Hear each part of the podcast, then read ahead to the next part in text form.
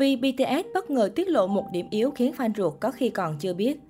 Ngày 28 tháng 12, TC Kyler tung ra bảng xếp hạng top 100 gương mặt nam đẹp nhất và thu hút nhiều sự chú ý. Vị trí thứ ba thuộc về Mỹ Nam V Big V nhà BTS. Vi luôn được người hâm mộ biết đến là một thần tượng tài năng, sở hữu khuôn mặt điển trai và tính cách hiền. Trong mắt khán giả, ngôi sao sinh năm 1995 là một người hoàn hảo và hình mẫu lý tưởng để nhiều người hướng tới.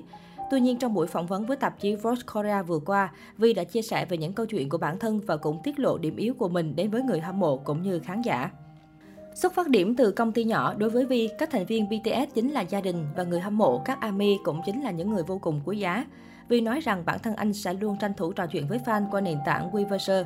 Tôi cũng muốn trở thành bạn thân của ARMY, vì vậy tôi nói chuyện với họ trên Weverse bất cứ khi nào tôi gặp vấn đề hoặc có điều gì đó tôi muốn chia sẻ. Đây chính là nơi để Vi có thể trò chuyện với người hâm mộ bất kỳ lúc nào. Vi cũng nói thêm rằng tôi không thích cách tiếp cận như kiểu đối tác kinh doanh đối với bất cứ thứ gì. Tôi chụp ảnh vì tôi thích, tôi làm mọi thứ vì tôi thích và tôi tiếp cận mọi người cũng vì tôi thích. Tôi chấp nhận rằng đôi khi bạn cần có tư duy kinh doanh, nhưng tôi không giỏi lắm về điều đó, đó là điểm yếu của tôi. Quả thật Vi hết lần này đến lần khác chứng minh rằng công cụ tìm kiếm yêu thích không phải là Naver hay Google mà là hàng triệu ami mà anh có.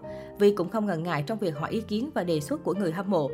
Trước sinh nhật lần thứ 26 của mình vào ngày 30 tháng 12, Vi đã truy cập Weverse để hỏi các ARMY về các dự án tổ chức sinh nhật của anh xung quanh thành phố Seoul. Các bạn có thể cho tôi biết các địa điểm tổ chức sự kiện sinh nhật của tôi được không? Vi hỏi. Tất nhiên, Ami đã hợp tác và dành cho Vi tất cả những vị trí tốt nhất và Vi đã không làm Ami thất vọng khi sau đó anh đã chiêu đãi các Ami một video và hình ảnh trên Instagram Story về việc anh có thể đến thăm một số dự án sinh nhật của mình.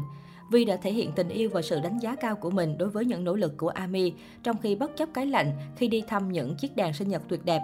Vi có vẻ hơi ngại ngùng khi chụp ảnh trong sự kiện sinh nhật của chính mình khi tạo dáng và trò chuyện với người đứng sau máy quay.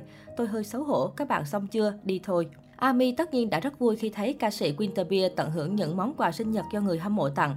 Không chỉ vậy, Vi mới đây còn đăng tải một thỉnh cầu với Ami trên Weverse. Giống như năm 2019, Vi đang yêu cầu các Ami biến mình thành nhân vật The Symbol một lần nữa. Chắc hẳn nam idol đang muốn treo một tác phẩm nghệ thuật khác trong nhà vì Ami đều biết Vi rất yêu thích những bức trước đó. Có ai có thể biến bức ảnh này thành The Symbol được không? Vi viết và nhiều Ami đã thử sức, cho ra kết quả rất ngạc nhiên. Trong buổi phỏng vấn này, Vi cũng thật thà chia sẻ về điểm yếu của mình là năm thần tượng không giỏi về vấn đề kinh doanh. Đây có lẽ chính là điểm yếu của anh mà trước đó người hâm mộ hay khán giả đều không biết. Trước những chia sẻ này của Vi, các ARMY đã thẳng thắn chấp nhận việc thần tượng của mình không hoàn hảo ở một khía cạnh nào đó. Bởi con người không phải ai cũng hoàn hảo, ai cũng đều có những điểm yếu, khuyết điểm của riêng mình. Năm nay, các nhóm ARMY trên toàn thế giới cũng có kế hoạch lớn cho sinh nhật của Vi.